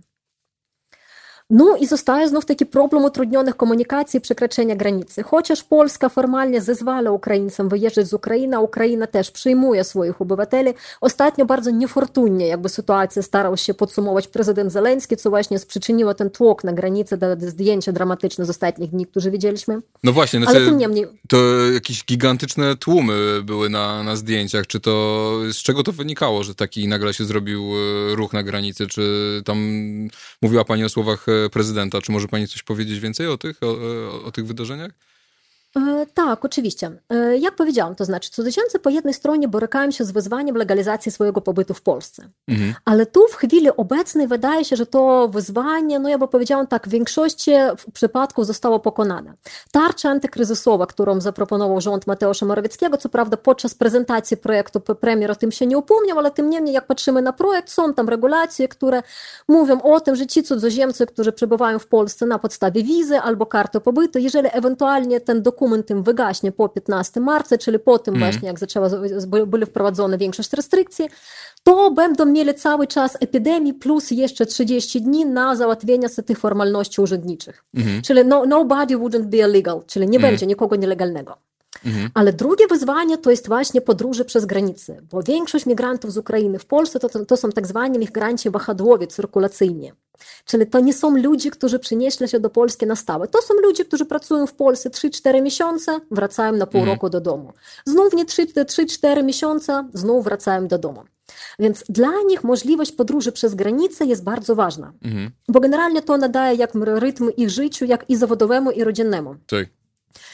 I tu kilka dni temu prezydent Zeleński po raz kolejny, bo tak samo często jak prezydent Duda, prezydent Zeleński lubi rozmawiać z ludźmi przez telewizor, to nie jest kancler Angela Merkel, która to robi to raz na 10 lat. Prezydent Zeleński to lubi, ale robi no, ma doświadczenie bardzo... Zeleński spore chyba w rozmowy przez telewizję, nie? I był sam, sam był gwiazdorem telewizyjnym przez lata. Więc e, tak, ale w odróżnieniu od jego kariery serialowej to nie ma, drugie, to nie ma drugiego i trzeciego dubla, trzeba wszystko zrobić za pierwszym razem. I tu jak widzimy jakby właśnie sytuacja trochę go zawodzi, bo on mm. bardzo nieprecyzyjny Oj, chyba coś straciliśmy straciliśmy akurat w interesującym momencie. O, e, w, mieliśmy dostać wyjaśnienia, czemu takie kolejki się utworzyły na polsko-ukraińskiej granicy. No na razie nie ma pani, e, pani, pani, pani Olany, ale mam nadzieję, że zaraz odzyskamy e, połączenie. I trudno się nie zgodzić z panią Bożeną, pisze Marek Bona, to a propos naszej dyskusji właśnie o, o wpisie Łukasza Jurcewicza. Eee, może ja przeczytam fragment, jeszcze wracając do tej dyskusji e, o, o, o stanie państwa i o tym, jak e, to, co wspólne i publiczne e, ulega, ulega zawieszeniu. W międzyczasie, nie, ciągle nie słyszymy połączenia, więc może, a może przerwę zrobimy w takim razie, czy co, czy nie? Nie wiadomo trochę, co robić w tej sytuacji. Może jednak przeczytam wam fragment, a w międzyczasie pani Olena się do nas dołączy z powrotem. Łukasz pisze tak.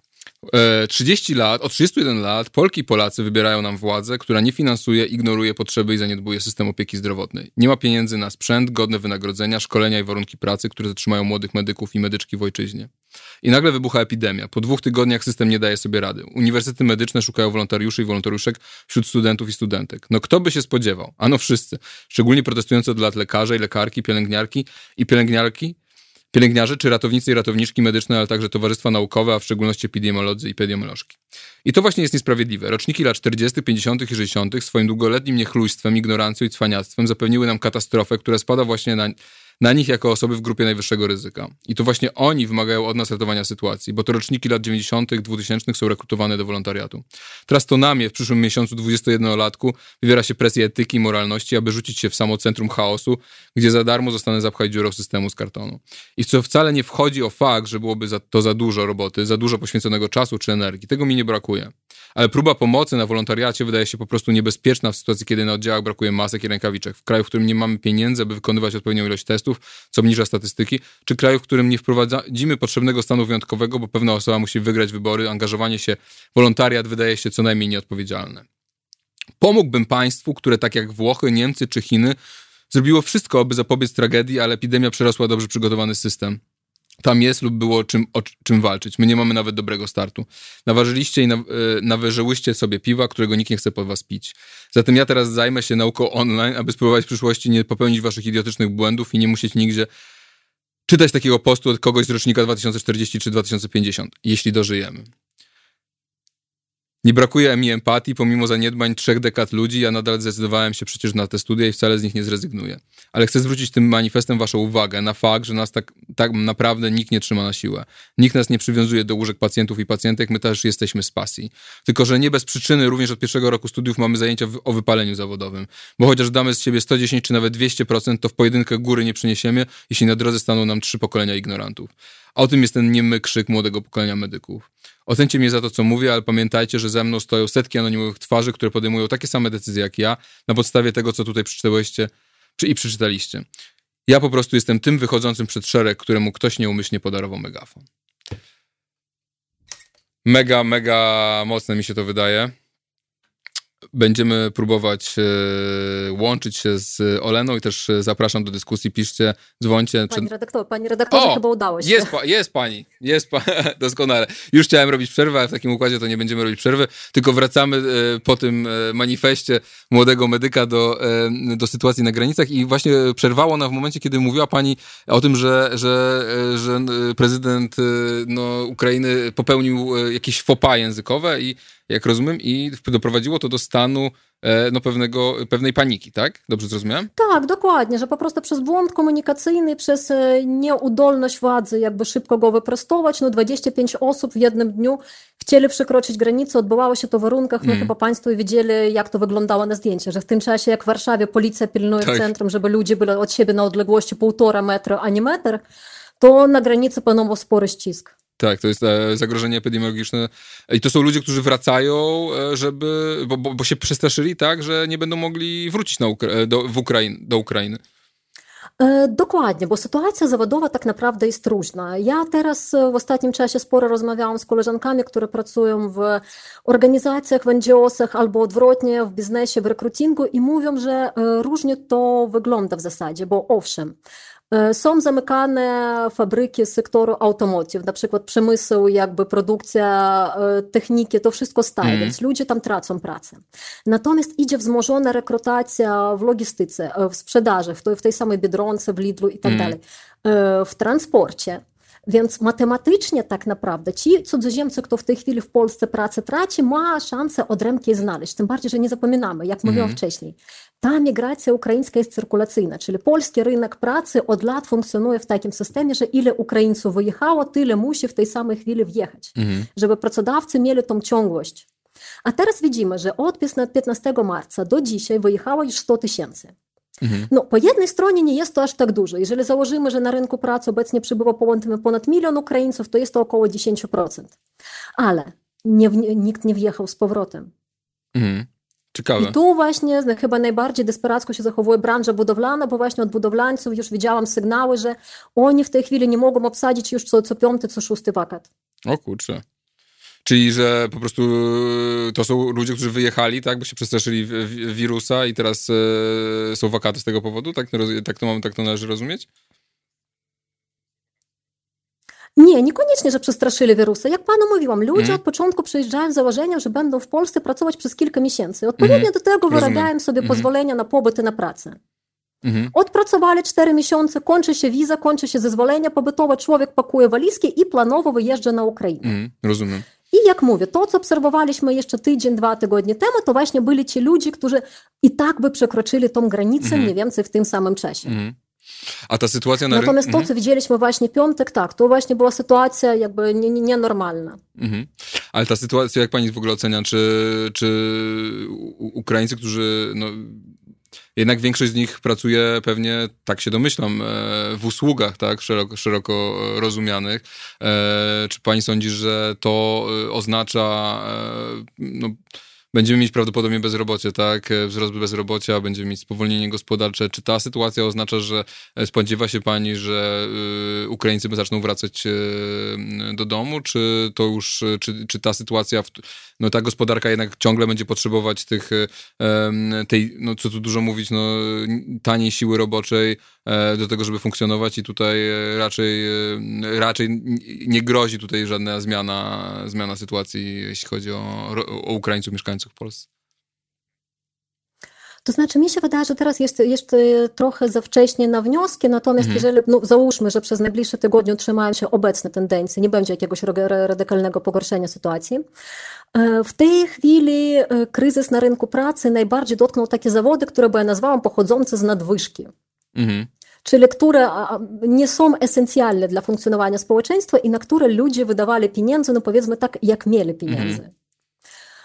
Czy, nie wiem, restauracje. W tych zawodach, tak. w, w, w, tak, gastronomia, hotelarstwo i tak dalej. Zawody mm. ważne, aczkolwiek, no, jak, jak widzimy teraz, jakby społeczeństwo dalej sobie funkcjonuje.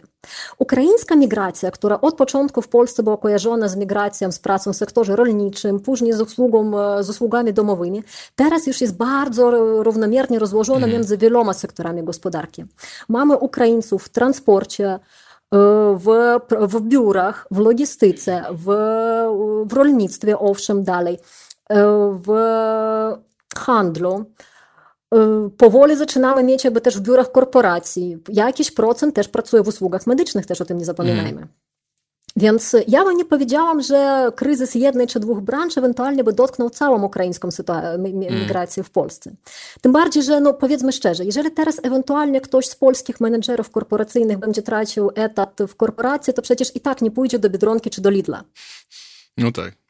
To jest, pra, to jest praca, o którą między sobą konkurują cudzoziemcy, a nie Polacy z cudzoziemcami. Mhm. Jak no, wskazują jakby i wyniki jakby tych rozmów, które ja przeprowadziłam przez lata i moich kolegów, którzy też piszą o tematach migracyjnych. Jeżeli obywatel e, Unii Europejskiej, właśnie tej wschodniej części Unii Europejskiej już godzi się na pracę fizyczną, to woli tę pracę podejmować na wyspach, w Skandynawii, mhm. w Niemczech. No tak. Nie, Natomiast właśnie, właśnie ten, sektor pra, ten sektor prac fizycznych i wokół fizycznych w Polsce, tak, to teraz jest zarezerwowany za migrantami. Więc zobaczymy, jak będzie rozwijała się sytuacja. Na razie, jak mówię, na razie ci, którzy stracili pracę, mogą je znaleźć w innych sektorach. Inne pytanie, co to jest za praca? Rzecz pierwsza, jakość tej mm. pracy, rzecz druga, wynagrodzenie, bo jednak wynagrodzenie w fabryce Audi, wynagrodzenie w Lidlu to są dwa różne wynagrodzenia. Mm. No i trzeci aspekt, znów taki legalizacja pracy, bo mm. polskie prawo w tej chwili jest skonstruowane tak, że każdy twój ruch kadrowy, czyli każda zmiana pracodawca wymaga zmiany całego pakietu dokumentów. Tak. No jest to nie... A zmiana pakietu dokumentów, jak, jak w, w, w ubiegłym roku było badanie, od cudzoziemca jego pracodawca wymaga mniej więcej pół roku czasu. Mm, to, to jest mnóstwo biurokracji. A, ile, jak, a czy zna Pani statystyki dotyczące tego, ile osób E, z Ukrainy jest zatrudnionych na etaty, a na ile osób jest e, no, w inny sposób e, pracuje. No, ja oczywiście widzę, no, widzę mnóstwo osób, które pracuje z Ukrainy w, w, w Uberze, tak, w restauracjach. No, tam się najczęściej pewnie w tych biedronkach, dyskontach, sklepach spożywczych, o których pani, pani wspomniała i mi się wydaje, że to są osoby jednak głównie, które pracują na umowach czasowych, które no, przy okazji spowolnienia gospodarczego pierwsze będą do tego, żeby tracić pracę? E, to znaczy, jakie mamy twarde dane, mhm. a jakie mamy raczej takie dane jakościowe, czyli tak. pochodzące jakby takich z wywiadów środowiskowych.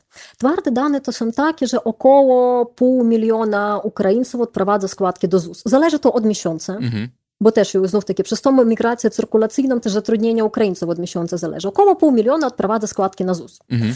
Czyli możemy wnioskować, że to są osoby, które albo prowadzą indywidualną działalność, albo pracują na umowie o pracę, albo zlecenia. Mhm. Czasem w polskich mediach da się znaleźć taką tezę, że pół miliona Ukraińców pracują u nas legalnie, reszta nie, nie, nie do końca. Mhm. Polscy pracodawcy jednak, szczególnie w miastach, jednak wolą przynajmniej jakoś formalizować swoje relacje z pracownikiem. Często owszem, często owszem tym kanałem formalizacji jest umowa o dzieło. Co jest niezgodne z polskim prawem, jeżeli to jest stosunek pracy, ale przynajmniej nie robi cudzoziemca całkowicie nielegalnym pracownikiem. Mhm. Mm, to znaczy, no, podpisanie takiej umowy jest złamaniem prawa pracy, tak. ale nie prawa migracyjnego. Znamy to dobrze z naszego e, Jak podwórka. wynika... Tak. No. Jak wynika z badań prowadzonych przez e, polskie placówki badawcze, Około 40% Ukraińców pracuje na umowach zlecenia, mniej więcej tyle samo dzieło, reszta tylko praca. No i plus mamy cały sektor wpółuregulowany, czyli tak zwany sektor szary. Mm. Ale tu mamy wiele trudności tak naprawdę, bo mm, nie, w ogóle jakby nielegalna praca cudzoziemców w Polsce to jest osobna rozmowa na pół godziny. Tak, bo jedna sprawa jest taka, bo jedna, nie, bo jedna sprawa jest taka, kiedy pracodawca powiedzmy od początku ma zło, jakby złą intencję, nie chce tego człowieka zatrudnić legalnie i tak dalej. A druga sprawa, jeżeli człowiek przyjechał, a Wydział Spraw Cudzoziemców odciąga wydania karty pobytu o rok. A to całkiem, całkiem często się zdarza ale ten człowiek z rodziną w tym czasie musi za coś żyć. No więc pracodawca mu pieniędzy na rękę dalej płaci. Mm. Chętnie by go zatrudnił, jeżeli by były papiery, ale mm. papierów nie ma. Więc ja by powiedziałam, że od właśnie obecnie, właśnie szczególnie w takich biurokratycznych warunkach, to ta nielegalna praca w Polsce, nielegalnej pracy równa nie jest. Mm. Albo na przykład sytuacja, kiedy człowiekowi wydaje się, że legalnie zatrudnił cudzoziemca, ale, tak nie, ale nie doniosł kolejnego papierku do ZUS-u. Mm. Człowiek uważa, że legalnie pracuje, ZUS uważa, że nielegalnie. Mm. Więc ja za każdym razem, kiedy widzę te, te statystyki o nielegalnej albo szarej pracy cudzoziemców, Ukraińców w Polsce, no jakby mi się chce zapytać, kogo, kogo, kogo konkretnie tak. liczyliśmy. Mhm. Ale no tak, ma pan rację, że owszem, cudzoziemcy, którzy częściej niż Polacy pracują na tych umowach cywilnoprawnych, to są bardziej zagrożeni tą sytuacją obecną przedkryzysową, nazwijmy ją tak. Tym bardziej, że w odróżnieniu od Polaków cudzoziemcy bardzo rzadko kiedy są uprawnieni do pomocy społecznej mm. i do zasiłku z bezrobocia w Polsce. Możesz taki zasiłek dostać tylko jeżeli masz już stały pobyt albo rezydenturę, a takich migrantów w Polsce no, wśród tych, którzy mają zezwolenia na zamieszkanie jest niecałe 20%, a wśród ogółu migrantów, no może 5%. Mhm. No plus oni nie mają, Więc prawda... To, to, to, są osoby, które mogą liczyć na zasiłek i na pomoc społeczną. Natomiast wszyscy inni migranci, tracisz pracę, 30 dni na znalezienie tak. nowej, tak. nie, zapraszamy do domu. Bo rozumiem, że wtedy też Polska, tracą dziękuję, wizę, wrócicie tak? w lepszych czasach. Bo to też rozumiem, że oni jak tracą pracę, no, to, to też tracą prawo pobytu, tak? Tak, no to, to znaczy, to, tak, to znaczy oni są, są no, na mocy ustawy są zobowiązani o poinformowanie, że ustawa posta, podstawa do wydania wizy. Mhm. I wtedy są... Ja wiem, że to wszystko są rzeczy takie, ja, ja, wiem, że, ja wiem, że to są rzeczy takie bardzo biurokratyczne i może nie do końca jakby no, takie nie, nie, clickbait, jest... jak od wyglądają te zdjęcia z granicy, ale ale właśnie z tego jest uwikłana rzeczywistość cudzoziemców w Polsce, tak. że tu nie chodzi jakby tam o PiS, PO, jakieś tam batalie sejmowe i tak dalej. Wiele Ukraińców w ogóle nie wie, kto jest premierem Polski, mm. proszę mi uwierzyć. Ale właśnie te Myślę, rzeczy wielu biurokratyczne, które i na co... Chciałabym dołączyć się do, tej, do tego grona Polaków. no, tak. ale, w, no, ale, w każdym, nie, ale w każdym razie właśnie z tych biurokratycznych szczegółów jest uwikłana rzeczywistość cudzoziemców w Polsce o, z tych szczegółów, z których wielu Polaków sobie w ogóle nie zdaje sprawy, czyli i tak borykają się z problemami, a tu jeszcze po prostu masz sobie na plecach wszystkie załatwienia tych papierów. No tak. No i, i kryzys właśnie u migrantów robi się szczególnie wrażliwymi na te rzeczy. Bo teoretycznie, kiedy państwo jest zajęte rzeczami naprawdę bardzo poważnymi, czyli walką o życie ludzi, no wypadało, żeby NGOsy wsparli migrantów. Mhm. Ale tu chcę Państwu przypomnieć, że po dojściu do władzy w 2015 roku Konkretnie minister Mariusz Błaszczak, na dwa lata odciął organizacje zajmujące się pomocą migrantów od środków pomocy z Unii Europejskiej. O matko. I te dwa lata przetrwali daleko nie wszyscy, bo trzeba zapłacić czynsz, trzeba zapłacić pensję pracownikom i tak dalej. Czyli liczba tych migrantów, y, tych organizacji, która wspiera migrantów, już się skróciła. Nowy system finansowania ich aktywności, który był zaproponowany dwa lata temu, owszem, powstał, ale zakłada, że tyle samo pieniędzy należy poświęcić na migrantów i w województwie mazowieckim, i w świętokrzyskim. Aha. Chociaż liczby jakby populacji migracyjnej są nieporównywalne.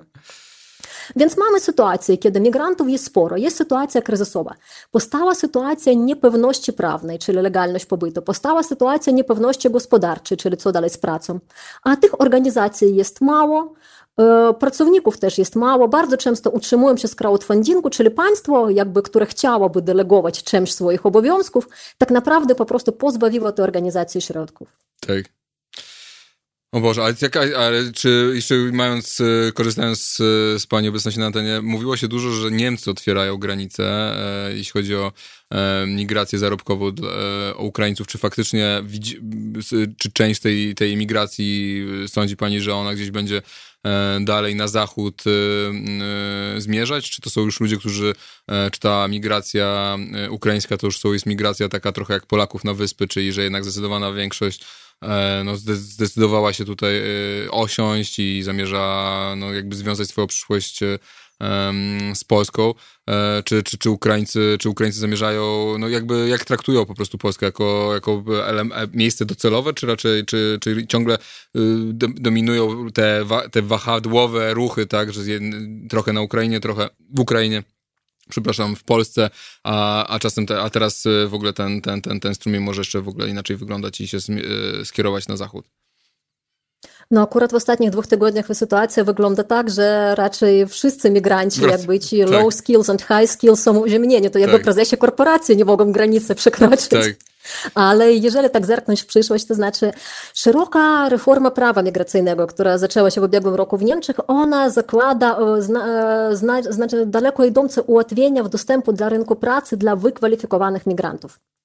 Mm. Czyli musisz wykazać się znajomością języka niemieckiego na poziomie co najmniej B2, i mieć dyplom o wykształceniu wyższym czy zawodowym, który wpisuje się do niemieckiego klasyfikatora wykształceń. Co też nie jest takie łatwe. Hmm. Plus znajomość języka niemieckiego na poziomie B2, niemiecki nie jest rozpowszechniony no tak. na Ukrainie, jeszcze mniej jakby niż w Polsce tak naprawdę. Więc to są ułatwienia, ale to są ułatwienia dla tych osób, którzy powiedzmy już mają pewien kapitał i finansowy i społeczny, hmm i są w stanie zainwestować jakieś pieniądze w pierwszy okres swojego życia w Niemczech, czyli na przyjazd, wynajem mieszkania, czy w Berlinie, czy w Leipzig, na zatrudnienie prawnika, który by to szybko ogarnął i tak dalej. Czyli to już jest taka przeprowadzka, no, którą nie opłaca się robić na kilka miesięcy, opłaca się robić jakby właśnie tak na przyszłość. Mhm. I druga, która wymaga od ciebie właśnie starto, startowego kapitału. Czyli mhm. kilka tysięcy euro, które musisz poświęcić, dopóki twoje życie jakby nie wyjdzie na prostą. Schemat migracji większości Ukraińców do Polski jest inny. Ty wiesz, gdzie będziesz pracował jeszcze przed przekroczeniem granicy. Pracodawca mm. robi dla ciebie zezwolenie, oświadczenie jeszcze przed tym, jak nawet przyjedziesz. Mm. Pracodawca bardzo często zapewnia w ogóle miejsce zamieszkania, czasem nawet jedzenia. Więc na przyjazdy do Polski są nastawieni ludzie, którzy gotowi są zarabiać mniej, ale chcą to robić od pierwszego dnia. Mm którzy nie mają albo kapitału, albo nie mają takich intencji zgromadzić pieniędzy, by zainwestować ich w taką w pełnowartościową przeprowadzkę. Natomiast są zainteresowani pracować intensywnie, ale krótko i rytmicznie. Mhm czyli przyjeżdżając do Polski kilka razy do roku. Mhm. No, proszę zerknąć na statystyki. Obecnie karty pobytu, czyli właśnie zezwolenia na zamieszkanie, czyli które potwierdzają, no powiedzmy, no, długotrwałą chęć związania się z państwem, w Polsce ma około 200 tysięcy Ukraińców, natomiast róż, różnego rodzaju krótkookresowych mhm. zezwoleń około miliona, czyli taka jest proporcja. Mhm. Czy to przypomina polską migrację na wyspy? No chyba, że na, na, tak naprawdę bardzo początkowym jej okresie, czyli powiedzmy na wysokości roku 2006-2007, a może właśnie jesteśmy w, w ósmym roku, który tak naprawdę dla polskich migrantów w Brytanii przecież też był wielkim sprawdzem. Mhm. No, więc Ciekawe. pod tym względem tak, ale na razie nie. Na razie jakby widzimy jakby tak, rosnącą populację migrantów stałych, ale tym niemniej jakby core to ciągle jest migracja cyrkulacyjna. I nie widzę, żeby to w najbliższym czasie miało się zmienić. O wiele bardziej popularna opcja to tak naprawdę to nie tyle przeprowadzka się do Niemiec, ile wyrobienia sobie polskich papierów i korzystania z otwartej mm. granicy pracy na nich w Niemczech. No tak, bo to otwiera Czyli otrzymanie Schengen. najlepszego, kto co proponuje. Tak. Od Polski łatwego zezwolenia, a od Niemca niemieckiej pensji w euro. E, bardzo pani doktor, bardzo pani dziękujemy za, za, te, za, za, te, za te informacje i za, e, za ten e, wgląd w życie, w życie ukraińskiej mniejszości w, w Polsce. Mam nadzieję, że będzie no, ona... No, migrantów, migrantów. migrantów. Mniejszość ukraińska to, mniejszość ukraińska to są, to, to są właśnie współobywatele urodzeni mm. na terenie Polski. Tak, to jest e, w ogóle ta sytuacja z tą migracją jest, e, tworzy zupełnie nowe e, wymogi językowe i, i w ogóle zupełnie nowy, nowy, nowy świat, bo Polska zawsze była tym krajem, który wysyłał migrantów na, na zachód, tak, a teraz pierwszy raz chyba w historii, nie wiem, jesteśmy krajem, gdzie, gdzie ktoś do, do nas przyjeżdża, więc jest to, jest to sytuacja dość, dość nowa i, i, i zobaczymy, jak długo będzie trwać, jak będzie to wyglądać. W każdym razie bardzo Pani dziękuję i mam nadzieję, że e, sytuacja dziękuję. również w, Pani będzie e, w miarę stabilna w tych e, nadchodzących trudnych czasach. Kłaniam się nisko. No, dziękuję, pozdrawiam. E, a z nami jest jeszcze jeden gość, który siedzi za, zazwyczaj się nie odzywa, ale też ma dużo doświadczeń, dużo, które myślę są ciekawe i e, mianowicie nasz program wydaje e, Tamara. Tamara e, jest... Realizuje. Przy, realizujesz, tak? Przepraszam, to jest różni wydawanie i realizacja. E, I Tamara, ty, ty, powiedz, jaka jest twoja sytuacja? Jesteś, bo jesteś obywatelką gruzińską, prawda? Nie, Nie rosyjską, tak. rosyjską, przepraszam bardzo. E, ale z korzeniami w Gruzji. Jak tak. twoja sytuacja teraz wygląda w ciągu tego ostatniego, jakbyś mógł podzielić się z, na, z nami w ciągu tych dwóch ostatnich minut? Y, w sensie moja sytuacja wygląda całkiem jakby spoko, bo mam jedną pracę tutaj. E, Dlatego ale, wpłacajcie ale pieniądze, żebyśmy nie stracili ostatniego źródła dochodu. Ale większość mojego dochodu była z koncertów, więc jakby Aha. jestem trochę w dziurze e, czarnej, nie wiadomo kiedy to się mm. skończy, ale no są osoby, których sytuacja tutaj wygląda znacznie gorzej. Mm -hmm. Na przykład spotkałam takiego pana, poznałam się z panem z Gruzji, bo wiadomo, jak jesteś z Gruzji i poznajesz jakby tutaj osób w Polsce z Gruzji, to po prostu to... Wielka Cześć! rodzina. Tak, tak, jest wspaniale, w ogóle e, jedno flow i tak dalej. Po prostu pan mi powiedział, że y, no ma problem, bo kończy mu się legalny pobyt w Polsce, bo tu był właśnie po tym, mm, jak to się nazywa, że jakby możesz tutaj przebywać, właśnie Gruzini mogą przebywać Wiza legalnie. pracownicza? Tak? Nie, nie, Gruzini mogą bez, bez wizy przebywać A, tutaj. tak, y, te 90 dni. Tak, tak, tak samo jak osoby z Ukrainy. I e, powiedział mi, że właśnie mu się kończy te 90 dni i nie wie tak za bardzo, co robić. Mhm. Więc e, wymieniliśmy się e, numerami e, telefonów, żeby jakby jak coś się wspierać. Więc mi zadzwonił, jakby tydzień minął, zadzwonił do mnie i mówi, że no cały czas nie wie, a już za tydzień kończy mu się ten pobyt, więc zaczęłam temu panu pomagać. I też się okazało się, że nie ma teraz pracy i musiał zrezygnować z hostelu, w którym przybywał, więc mieszkał w samochodzie od kilku dni. E, I zaprosiliśmy z, z moimi współlokatorami e, mm, do tego, żeby u nas jakby, nie wiem, się y, czasami spał mm. i ogólnie korzystał z naszego mieszkania, tak. więc jest wspaniale. No i też pomagam mu z, jakby z papierami, ale po prostu ta osoba nie mówi po polsku nie mówi, jakby mam po prostu problem z, poroz tak. z porozumiewaniem się ze wszystkimi, po prostu jestem go prawą ręką te, w, tej, w tej sytuacji. To dobrze się że, znalazłaś. Tak, że, że, jakby zrobiliśmy mu wniosek o przedłużaniu pobytu, mm. czy tam o karty pobytu, po prostu miał po prostu złożyć ten wniosek. I myślisz, że dużo ludzi jest w takiej sytuacji no, jak No dużo. Dużo. Dużo. I teraz jakby czek teraz czekamy na informację, kiedy może wy wyjechać z Polski, bo e, ambasada mówi, no 3 kwietnia będzie będzie lot, ale jeszcze nie wiadomo gdzie, jakby kupić te bilety, skąd, skąd bo, i też musi je kupić, bo nikt mu nie będzie płacić za te bilety. Więc jest, no, jest ciężko. Jest ciężko. ciężko. Sytuacja, sytuacja e, zarówno migracji, migrantów, imigrantów, ale też wielu e, Polaków e, będzie bardzo ciężka i bardzo trudna w tych najbliższych nadchodzących miesiącach. E, co więcej, mamy kryzys e, zdrowotny, mamy kryzys gospodarczy, a w wakacje zacznie się kryzys e, klimatyczny i susza znowu na całego. A więc ja chciałem nazwać tą kiedyś audycję, potem się okazało, że audycje nie mają nazwy w Halo Radio. Przewodnik po końcu świata. No to myślę, że ona jest, ta nazwa jest bardzo, bardzo adekwatna.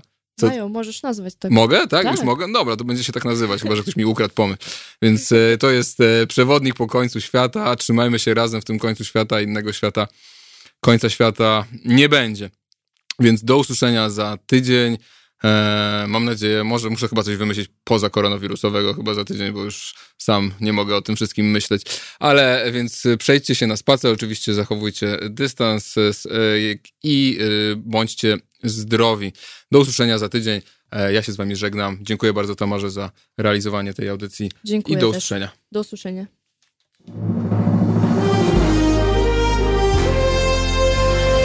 To proste. Żeby robić medium prawdziwie obywatelskie, potrzebujemy Państwa stałego wsparcia finansowego.